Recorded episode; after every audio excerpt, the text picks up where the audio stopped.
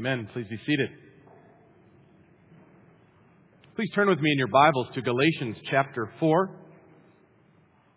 We're studying this wonderful epistle of Paul, probably the earliest of his letters to the churches that he wrote to. Most of the churches he wrote to, he had occasion to visit and have part in their planting. This is true. The churches of Galatia, the Galatian area. Uh, those churches started strong, but shortly after they began, uh, the pure message of the gospel, faith in Christ alone for salvation, was corrupted as old school Jews came in, called Judaizers, and tried to add to the gospel of Christ uh, works, the need to perform certain rites and rituals of the Jewish law, some of which were actually part of the law in the Old Testament, the civil and ceremonial portion, some that were added by tradition by that time. And so Paul writes very uh, directly to correct this distortion because the distortion of the gospel means it's not good news at all when added are works to our salvation. And we read in the middle portion of the first three chapters that no one can be justified by works of the law, only justified by faith in Christ in His keeping of the law, in His payment on the cross for us.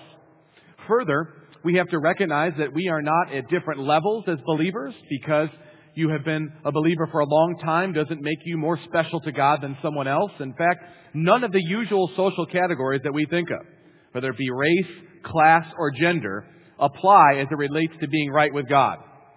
Faith in Christ is what makes us right with God and then makes us together, a community, one with each other, as we are joined together with Christ. In fact, the last verse that we studied, or one of the last verses we studied last week, which kind of culminated the chapter uh, preceding chapter 4, chapter 3, says, For in verse 26 of chapter 3, For in Christ Jesus you are all sons of God through faith. We are sons and daughters of God through faith. This is our chief identity, our primary identity. All the other usual categories we give to ourselves or we find ourselves placed in matter not compared to our primary identity, children of God. Whatever you use to describe yourself when someone says, What do you do? That's your secondary or maybe tertiary identity. It is not your primary identity. Your primary identity is child of God. Here now, God's Word, chapter 4, continuing the thought, Paul writes, starting in verse 1, I mean that the heir, as long as he is a child, is no different from a slave, though he is the owner of everything. But he is under guardians and managers until the date set by his father. In the same way, we also, when we were children, were enslaved to the elementary principles of the world. But when the fullness of time had come, God sent forth his son, born of a woman, born under the law, to redeem those who were under the law, so that we might receive adoption as sons. And because you are sons, God has sent the Spirit of His Son into our hearts, crying, Abba, Father. So, you are no longer a slave, but a son. And if a son, then an heir through God. Let's pray. Father, help us to live in light of our standing as your sons and daughters. Too many of us are living in slavish fear or some kind of gloomy oppression free us from living like orphans to live like children who have just reached legal age and have received the first of seemingly endless inheritances. We pray this in Christ's name. Amen. This week, many interesting events, but one that really cemented in my mind this issue of our primary identity happened when Brett Favre told everybody that he's coming out of retirement for the second time.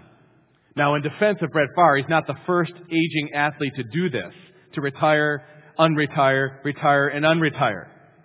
Uh, but he plays a position that's unlike most other positions in sports. It's the, the most violently targeted position there is. And from the time he was a little kid, he's had people chasing him trying to kill him. I mean, that's what you do when you're a quarterback is run away from the big guys. He's been doing it since he was a kid and doing it very well. In fact, one would wonder at age 39 why he feels the need to keep proving anything. He's really done it all when you look at his statistics. It's really, truly amazing. Seven division titles he's led his teams to, four conference championships, two Super Bowl appearances, one in which he won. He's the all-time leader in many categories, throwing the most touchdowns, most yards, most completions out of any quarterback who's ever played. Most of this was accomplished with one team for 16 seasons. Three times he was named the whole league's MVP, most valuable player. Absolute first ballot Hall of Famer, no question, no matter what happens last, happened last year or this year. Yet, despite virtually, uh, despite virtually no examples of Hall of Fame quarterbacks doing well after the age of 37, he's going to unretire at age 39. We'll turn 40 in the middle of the season to give it one more go. Now, I turn 38 tomorrow. I feel rickety after the game I played on Friday with the, with the JV team. He's going to go another season, age 39 into 40, playing the most violently targeted position there is. What would make a person do this? I think, possibly, that his primary identity is wrapped up in what he does on the sports field. Now, it'd be easy to jump on a guy like that. He is going to make 25 million over the next two years to do so. And I don't want to do that because it's not just Brett Favre that struggles with that, probably. Just guessing. Haven't sat down and talked to him. Or Michael Jordan or Joe Montana before him or any amount of people that have this issue. Professional athletes, though, let's face it, they're pressured sooner. They have much less time in a quote unquote career to accomplish things. So they're pressed into a place where we look at it and as the average Joe, we're like, why does he have to do this? Doesn't really need to prove anything. He can go off in the glorious sunset. But instead he's coming back and might possibly bring embarrassment to himself. Why would he do this? Well, listen. We all struggle to some degree with similar identity issues. We have things that we wrap our identity into. It's so interwoven that when that thing is gone, it's only then do we realize that we've been trusting so much in it or finding our security in it. And we forget as children of God that that is our primary identity. That's what defines everything else. The fact that we're sons and daughters of the living God no matter what we do with our hours. In fact, what we do with our hours in the day should be always in light of our primary identity. But yet we struggle the same way Brett Favre possibly struggles. Because for us, when our kids are up and out of the house and we're wondering, what do we do? We struggle with our identity. When the smallest one is in school and now we have some hours that weren't there before, what have I been wrapped up in for so long? Or one of our children goes off to college something's different. Or we're getting close to retirement. Or maybe the company's going to retire me. What is my life like after that? What do I do? What's my identity? Maybe someone we've been married to for a long time dies.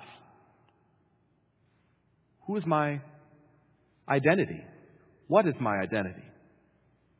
You could think of all sorts of things that we are passionate about, and rightly so, God gives us wonderful callings, but they're secondary in their third and fourth level from this primary identity, which calls us sons and daughters of God.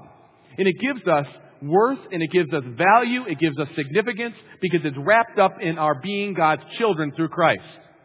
So when those things are gone, and they'll be gone at some level, those other identities, we still have a sense of security and belonging and worth and calling that's wrapped up in the primary thing God has made us, His children.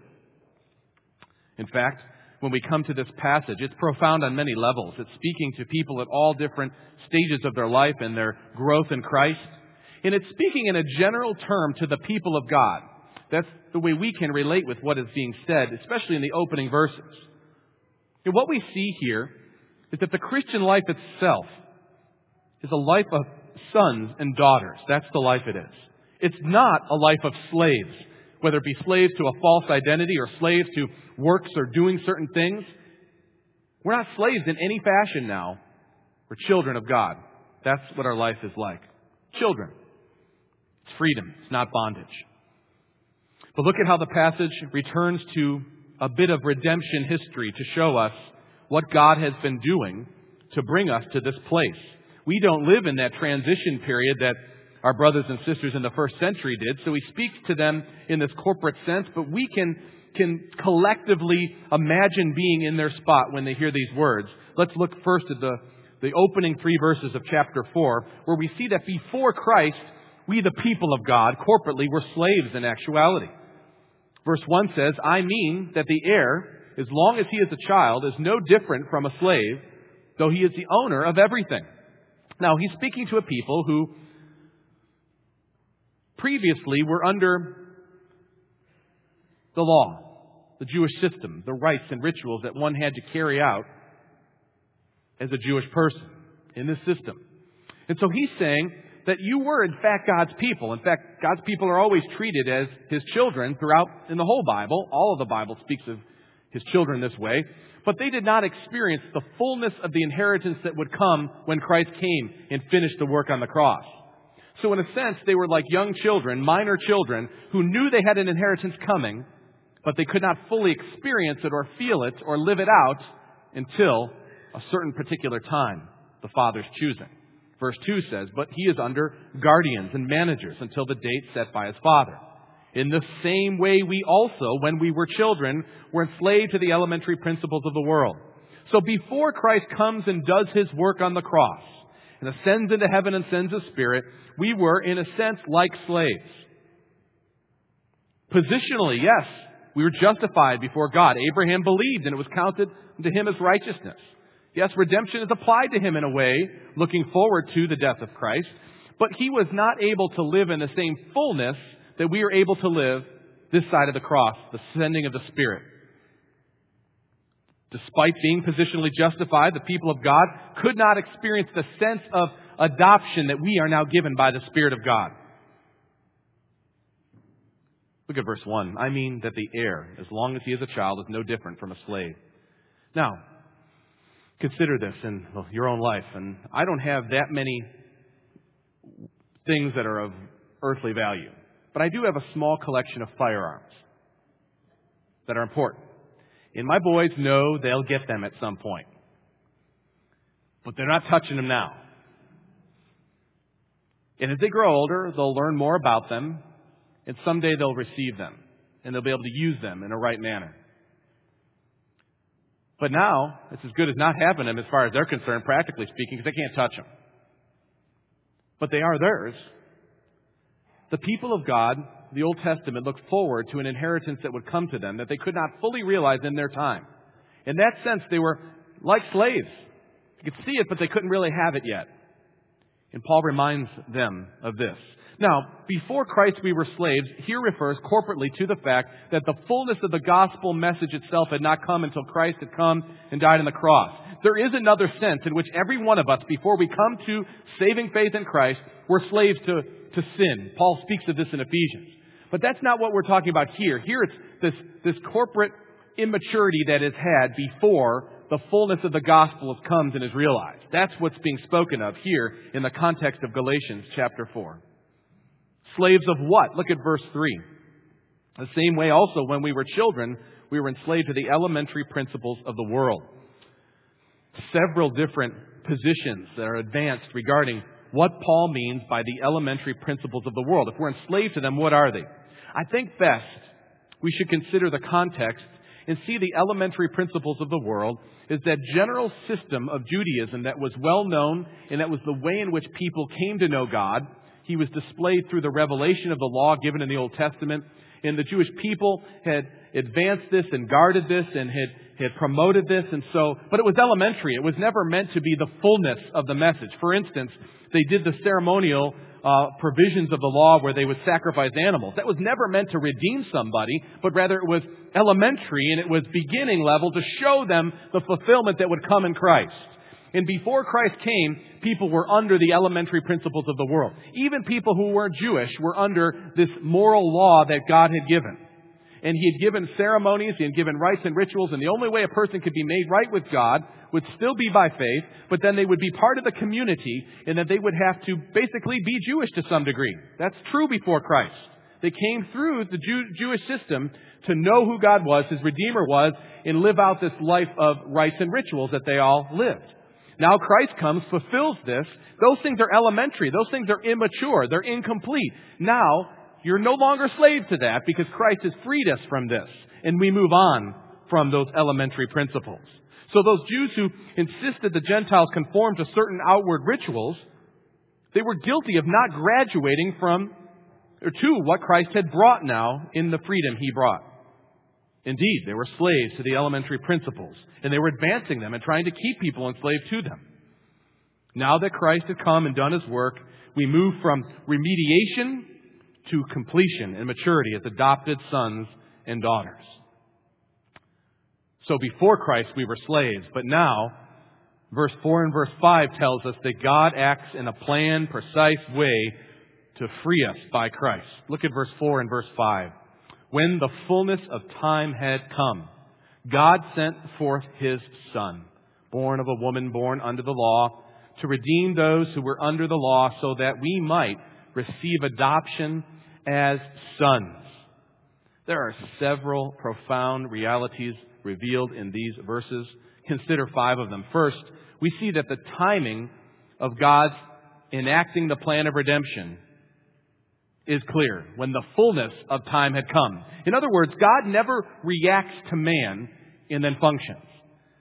He plans and he purposes and he's precise. And he, in the fullness of time, when just the right time occurs, he acts. And that's what he does. In the fullness of time, God sent forth his son. So his plan that we see revealed in the scriptures right after the fall of man when he promises to send one to crush the head of the serpent, that's the plan of the gospel. It's now come to its, its time. In that first century when it was time now for Christ to come. So we see the timing of God's plan very clearly displayed. His plan of redemption to save.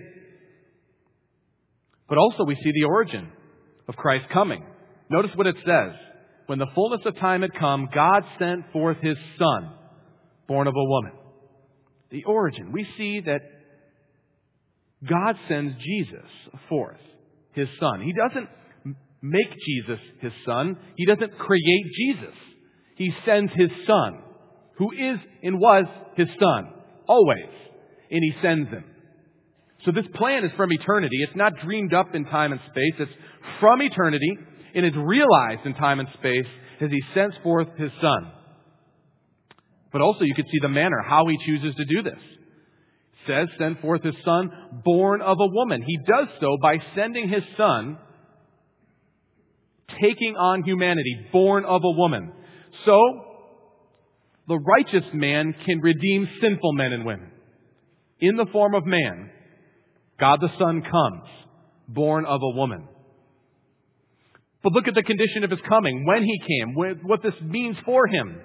Born under the law. So, in the fullness of time coming, he sends forth the Son, born of a woman, and he's born under the law. So he is subject to all the rites and rituals and the things that were, were known to the Jewish people, all of them. He's born under all of it. And unlike anyone else who had ever lived, he kept all of it. So born under the law, he could vividly be seen as perfect in all his obedience. And so, born under the law, born of a woman, he is our representative now, the one who is without fault, without wrinkle, without blemish. He's the one who does it. Born under the law, keeping the law perfectly.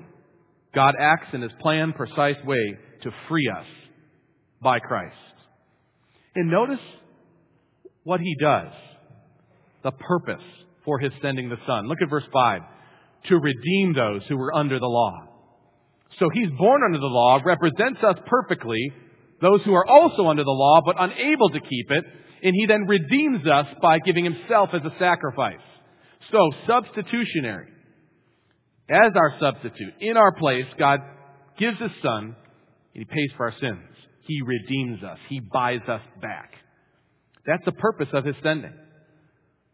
We spend a lot of time talking about this because it's important. Redemption, atonement, justification, what God has done for us in our place, died for us on the cross.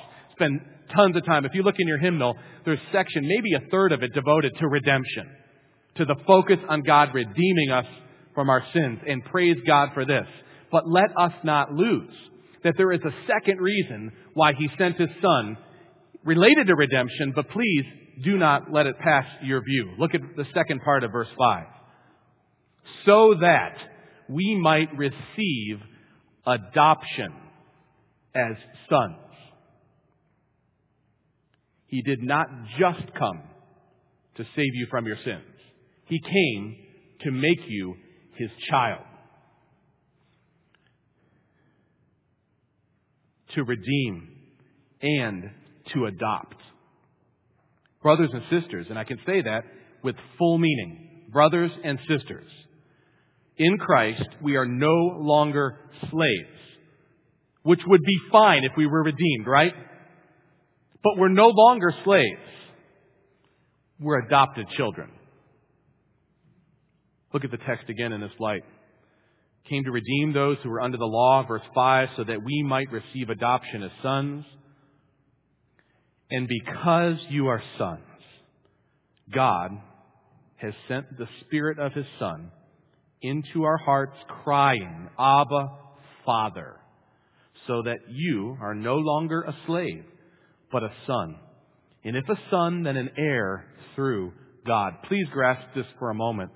God would send His own Son so that we could stand before His holy tribunal and be declared as not guilty. That would be plenty.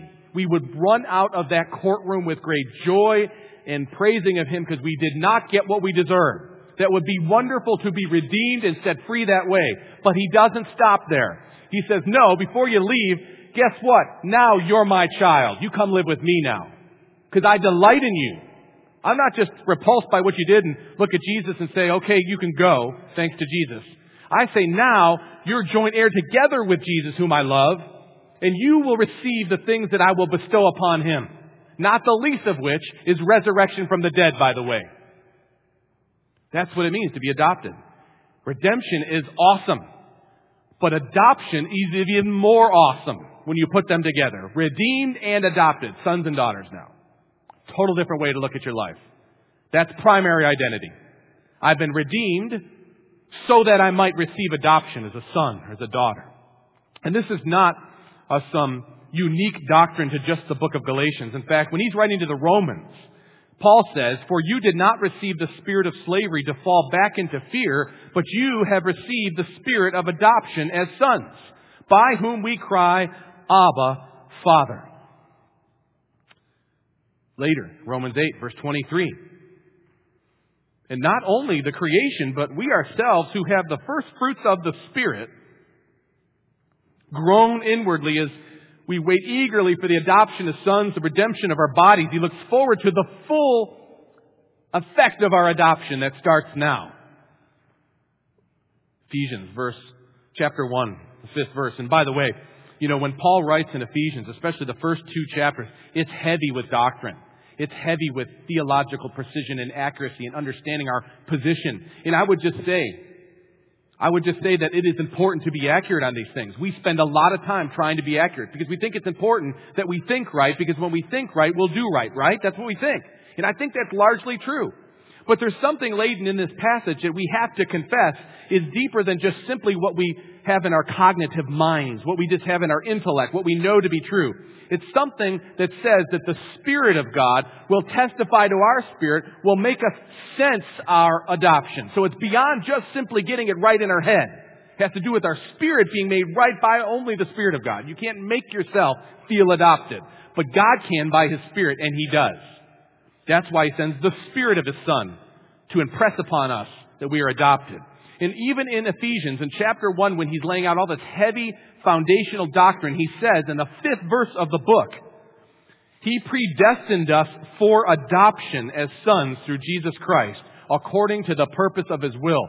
So His purpose is to redeem and to adopt, to make us sons and daughters, and He gives His Spirit so we can sense it's true. By the way, that's a little uncomfortable for me because I'd like to give you a more intellectual answer. I could like to tell you if you recite this particular mantra over and over, I am a son, I am a son, you'll feel like a son. But you won't unless the Spirit of God gives you a spirit of adoption. And I can't force it on you. I can only tell you that as the word is preached, the Spirit supernaturally will give you a sense you're not an orphan.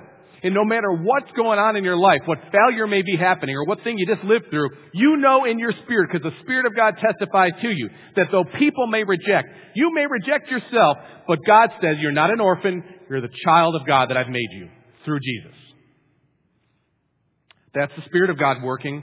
It's not the prowess of the preacher or the articulateness of my words. It's the Spirit of God testifying to your spirit that you are a son, you're a daughter. You're not an orphan. Adoption. Wonderful that Paul uses this term. It's not a Jewish term. The Jewish mind wouldn't even really conceive of it the way Paul uses it. It's particularly a Greek term honed by the Romans, and it's a legal term, but it's a legal relational term. It's, it's more than just simply a legal term. It's a compound word. Adoption comes from huios, son, the thesis to place. To place as son. To put in the position of a son. To give to one the position the placement of an heir, to take one who was not by nature of one's family, and to legally receive and treat that person as a born child. Earlier, Pastor Nathan led us through the confession of faith, and I love it. The Westminster Confession, you know, that was penned by some serious dudes. If you don't believe me, go look at the coffee table and you'll see a picture of them writing it. It took them four years just to write this, okay? They're really serious guys. Just like we're really serious. But they penned adoption the terms of the catechism question in such a way that I think really grasps the supernatural nature of how adoption is experienced, felt, if you will. Earlier we read that adoption is an act of God's free grace, whereby we are received, received into the number, the communal aspect of being made one through Christ, and have the right, have a right to all the privileges of the sons of God. This is what prompts John to say, Behold what manner of love the Father has bestowed on us that we should be called the sons of God. This is why I think it's interesting that Jesus, upon rising from the dead, is talking to the ladies who saw him first. And what does he tell them? Not that the risen king of the universe is now about to take his place on the throne and exert dominion all over, uh, over everything, which he'll do. What he says is, go tell my brothers that I am alive. Interestingly, when Jesus tells us to address the Father, Elohim, Adonai, Jehovah, the great God, the God above all gods, the ruler of all the universe, what does he say to call him when you pray? Our Father who art in heaven. He came to redeem and to make us sons and daughters.